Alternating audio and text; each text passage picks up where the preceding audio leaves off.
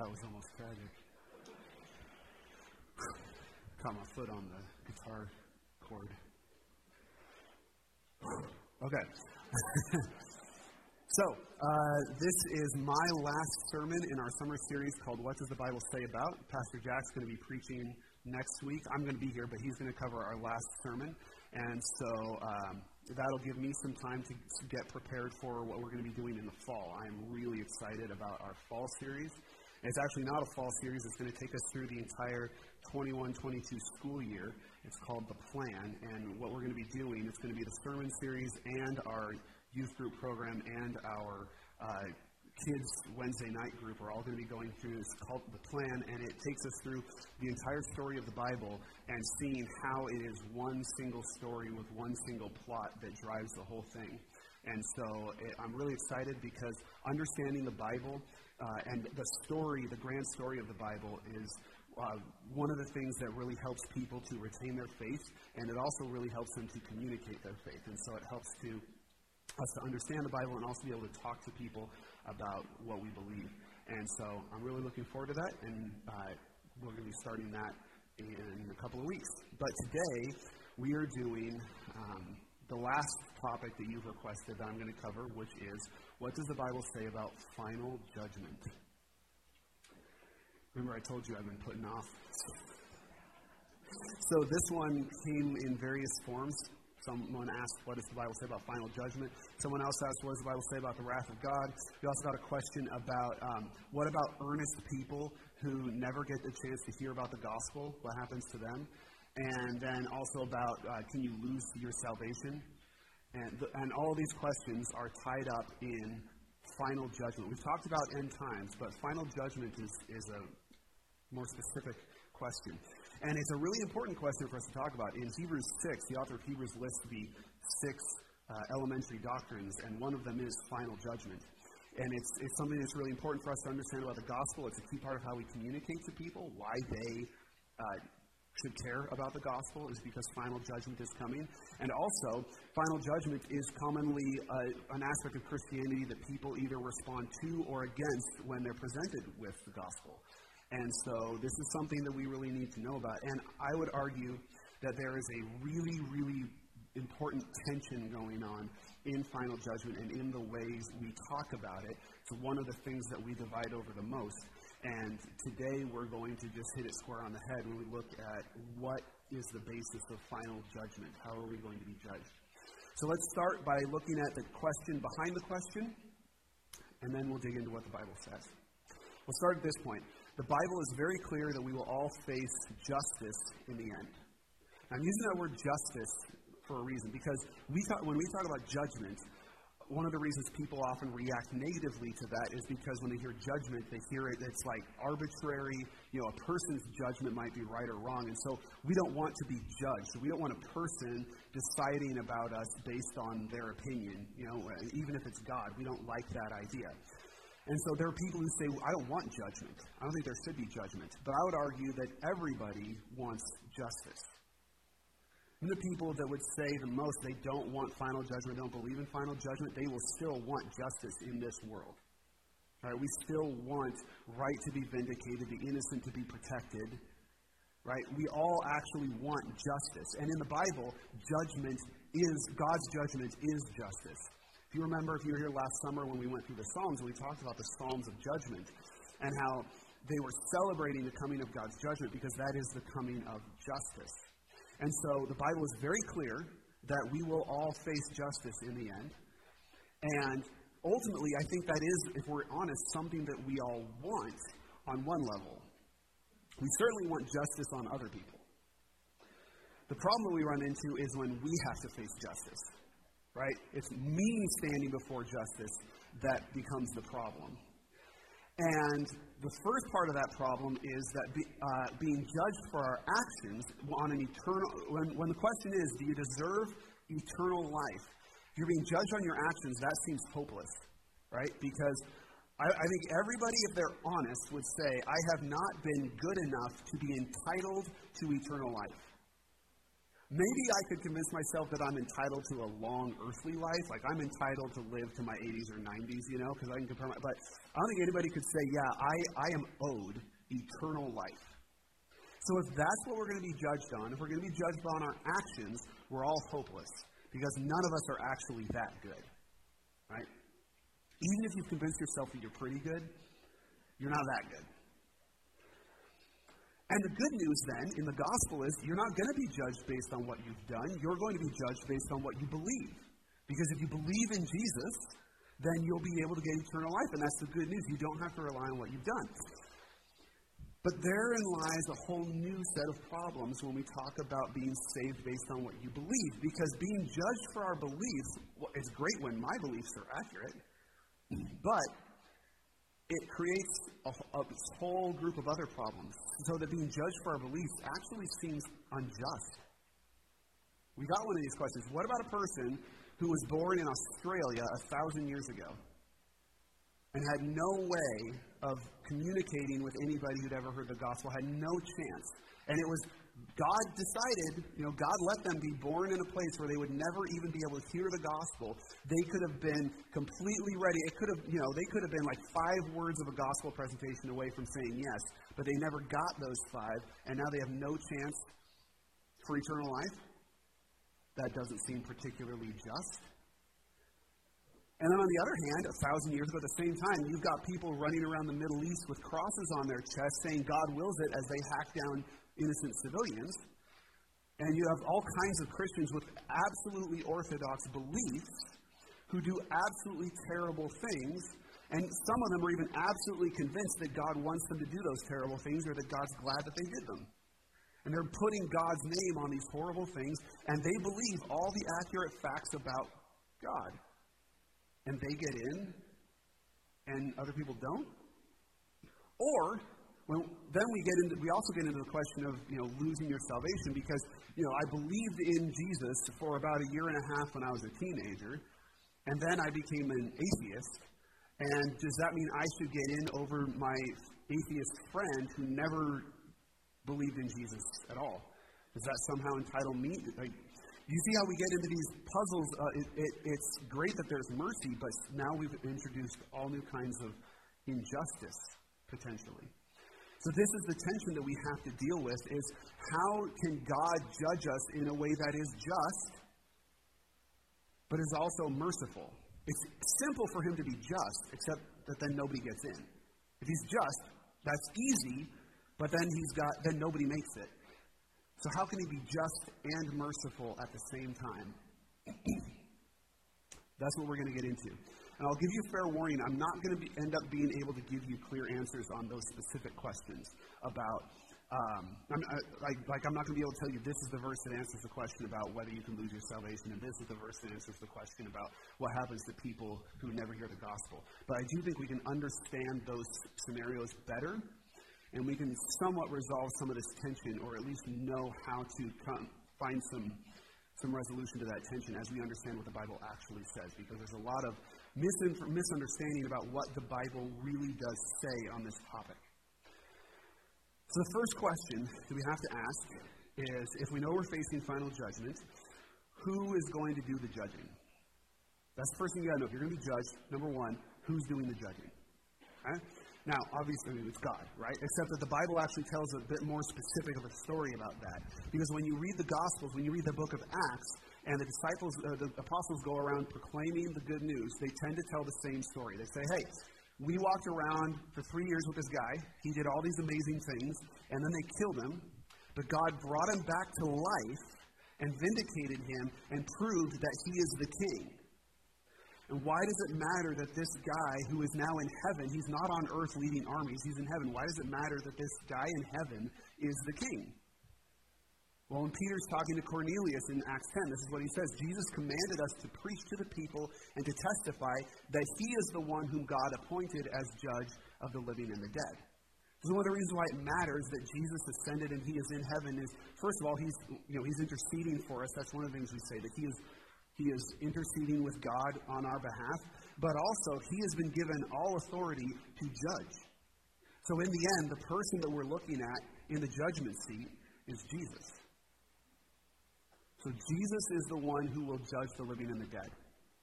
Now, the reason why it matters who's going to be doing the judging is because when you know who's going to be doing the judging, then you can ask that person, how are they going to judge?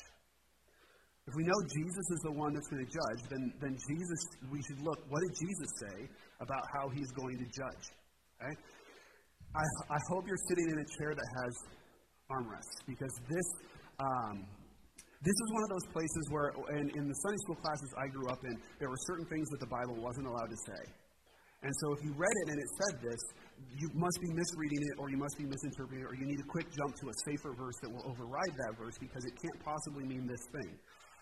That's not how the Bible actually works. And so we're going to be looking at something that the Bible says, even if we try and avoid the fact that it says this. So we're going to look at what Jesus said about how he's going to judge us. Okay? Matthew 7:21, Jesus says, "Not everyone who says to me, Lord, Lord, will enter the kingdom of heaven, but only the one who does the will of my Father who is in heaven." Only the one who the will, only the one who does the will of my Father who is in heaven. Matthew 16, he says, The Son of Man is going to come to his Father's glory with his angels, and then he will reward each person according to what they have done.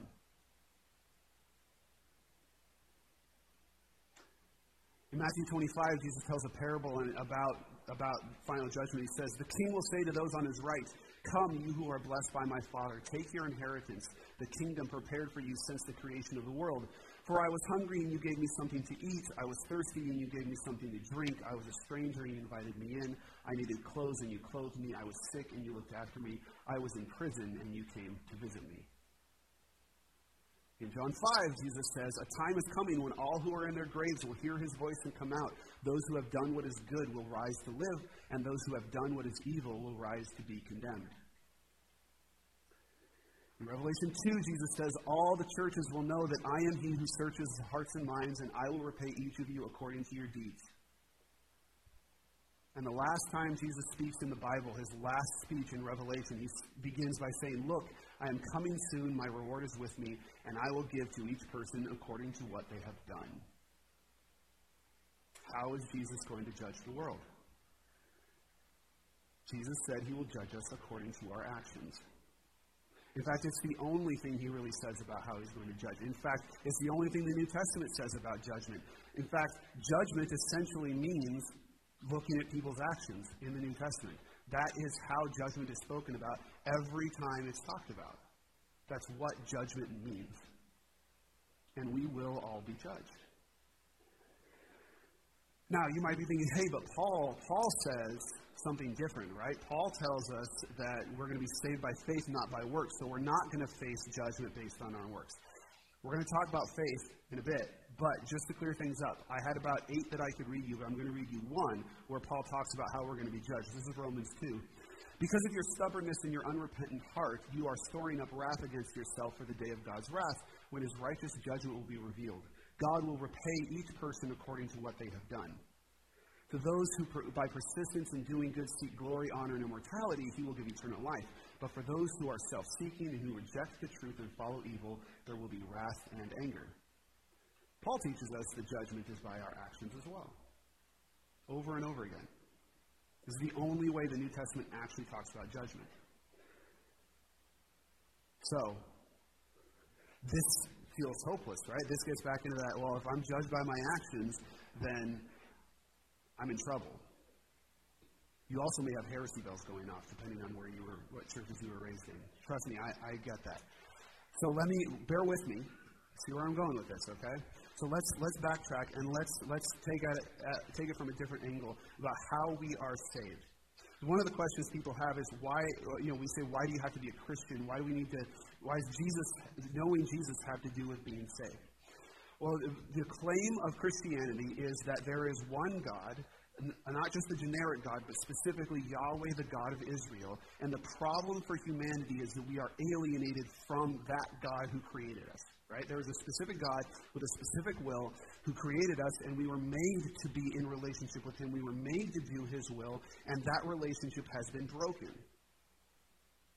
And so the only way we can be saved is to have that relationship repaired. And automatically, by recognizing that, you have eliminated ev- most religions, basically pretty much everything else, uh, as a possible solution because they don't claim to reconcile you to Yahweh. They don't even claim to reconcile you to the God of Israel. You basically got Christianity and Judaism left, right? And the claim of Christianity is you cannot be good enough to reconcile that relationship. You cannot fix things because we are broken and we can't fix ourselves. So the only possible way for that relationship to be repaired is for God to take the first step. And this is why Jesus says, I am the way, the truth, and the life. No one comes to the Father except through me. It's not because God is like does, doesn't like people who do other religions or he's like being being narrow-minded or anything like that. It's because Jesus is the only way that works. It's the only thing that solves the problem we have is to know Jesus. Okay? So Jesus is the only possible solution. The question then is how do we participate in that solution? How do we how do we how do we follow that way? John 3:16 famously tells us for God so loved the world that he gave his one and only son that whoever believes in him shall not perish but have eternal life. There you go, believe. Right? Well, except key thing to always remember, the Bible is not written in English. It's translated into English. This verse was written in Greek which means the word for believe is not believe, it's pistis. And the word pistis has a broader meaning than simply to believe. It does mean believing propositions of fact, but it also refers to faith and faithfulness. And actually, one of the best words for this trans, to translate this word might be allegiance so that you could perhaps more accurately translate this verse to say, God so loved the world that he gave his one and only Son, that whoever gives him their allegiance will not perish but have eternal life. See, the call to believe in Jesus and the call to follow Jesus are the same call. In Greek, they mean the same thing. That the way we access the truth, the life, and the way is to follow Jesus not simply to agree to certain facts about him, but to actually give him our lives, to say, Jesus is the Christ, the Son of the living God, and he is my Lord and Savior. That is a pledge of allegiance that we say every week, right?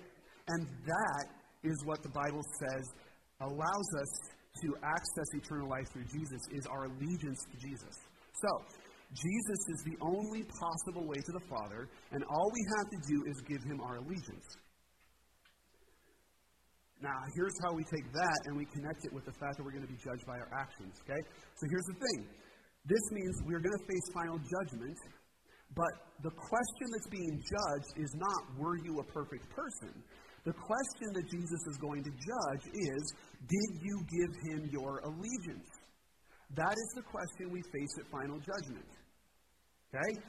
And here's the thing about allegiance allegiance can only be judged by actions.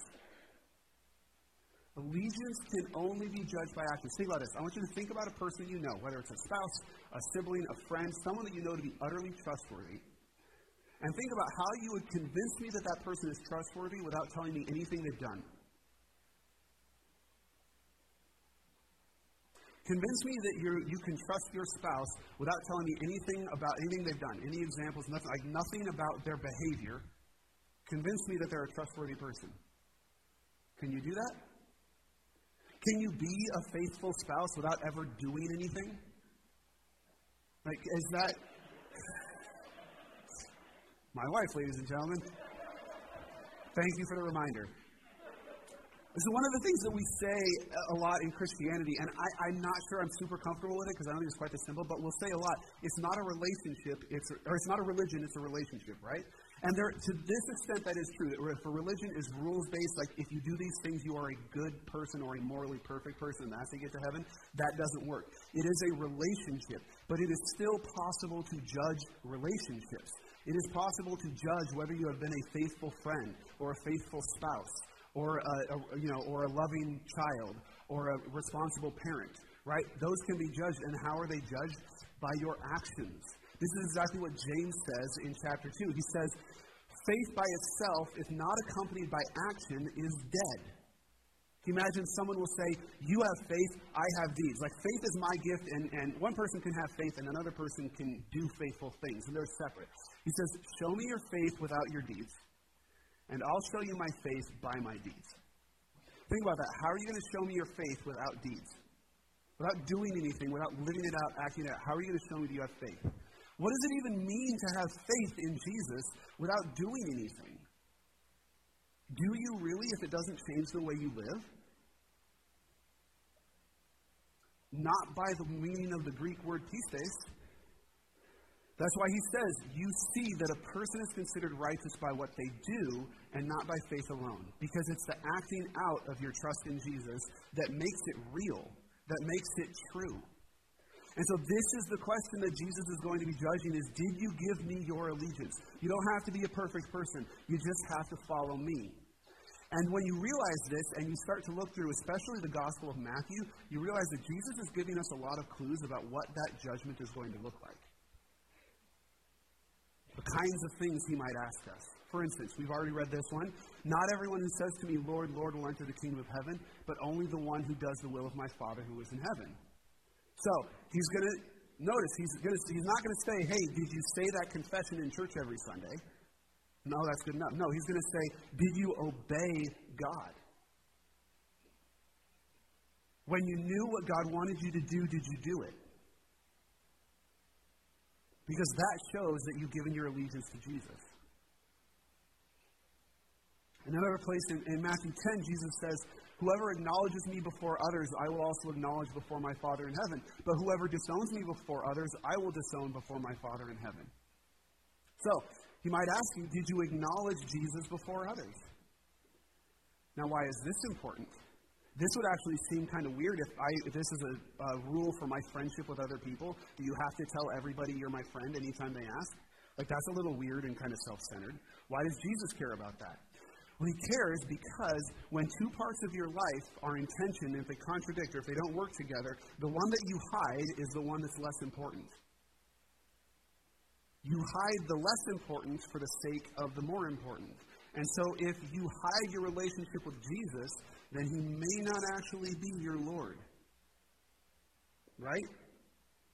It doesn't mean if you ever did that once, then you're out. But if that's what, if you're constantly suppressing your identity in Christ and suppressing that, uh, you're never acknowledging that, then is he really your Lord?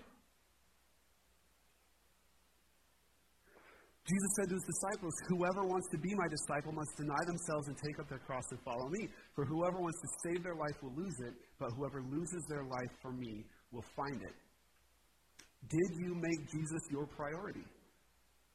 Or did you fit him in the gaps of the stuff that was more important? Was he really your Lord? Did you really give him your allegiance, or did you give him the scraps of your schedule? the scraps of your heart. Jesus tells a story about a king who forgives a servant a huge debt. And then that servant has another servant who owes him a little bit, and he refuses to forgive that other servant. So this unforgiving, the king finds out about this unforgiving servant, and he finds out what he did, and he's angry. And in his anger, his master, the king, handed this unforgiving servant over to the jailers to be tortured until he should pay back all he owed. This is how my heavenly Father will treat each of you unless you forgive your brother or sister from your heart. So Jesus might ask you, did you forgive others the way Jesus forgave you? This one probably comes up the most. It's in the Lord's Prayer. We prayed this together, remember? We asked God to forgive us as we forgive others. I hate that part. I hate that part. You uncomfortable yet? Remember that, that uh, parable that we read where the king is sorting people out and he says, You know, come into your reward, you who did all these things for me. Let's pick that back up. He says, Then the righteous will answer him, Lord, when did we see you hungry and feed you, or thirsty and give you something to drink? When did we see you a stranger and invite you in, or needing clothes and clothe you? When did we see you sick or in prison and go to visit you? The king will reply, Truly I tell you, whatever you did for one of the least of these brothers and sisters of mine, you did for me. So Jesus might ask you, Did you take care of his people?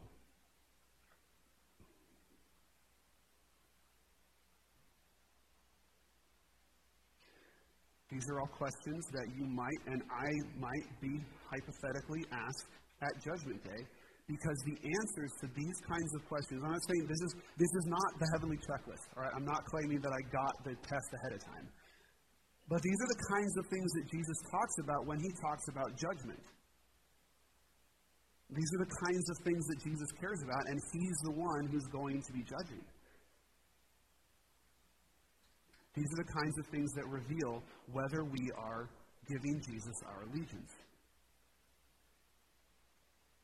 Now, this may be filling you with anxiety.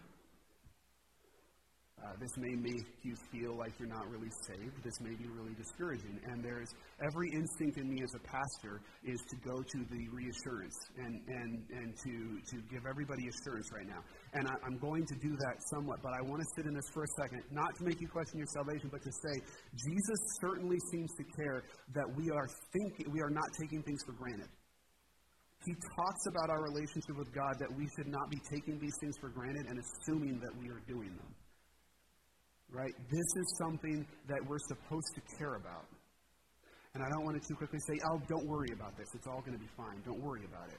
Okay? This is important for us to know that this is how God is going, or Jesus is going to judge. But also remember that this is a relationship, not a religion and it's not a test. So it's not that if you haven't been doing these things enough, then you already, you're already going to fail. I don't want you to be looking at this and say, wow, I'm going to fail that test. There's no hope for me or anything, or anything like that. Because it's, here's the thing it's a relationship, it's a matter of allegiance to Jesus. It's a matter, it's not a matter of being perfect, but it's a matter of following him. So the problem comes when you don't care that you aren't answering these questions well enough. Right? When you don't care that you're not actually following Jesus' priorities, that's a problem.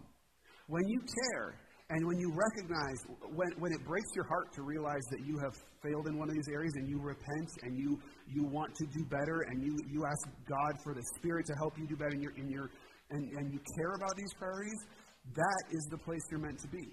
And when you're in that place, the, the Spirit will continue to, to change you and to work in you and, because you, you can't do it yourself. The Spirit does it in you.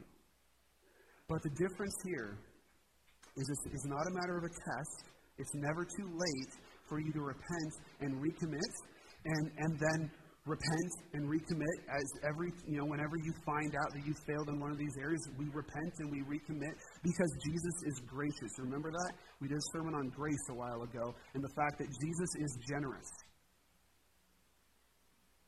He is generous and he forgives.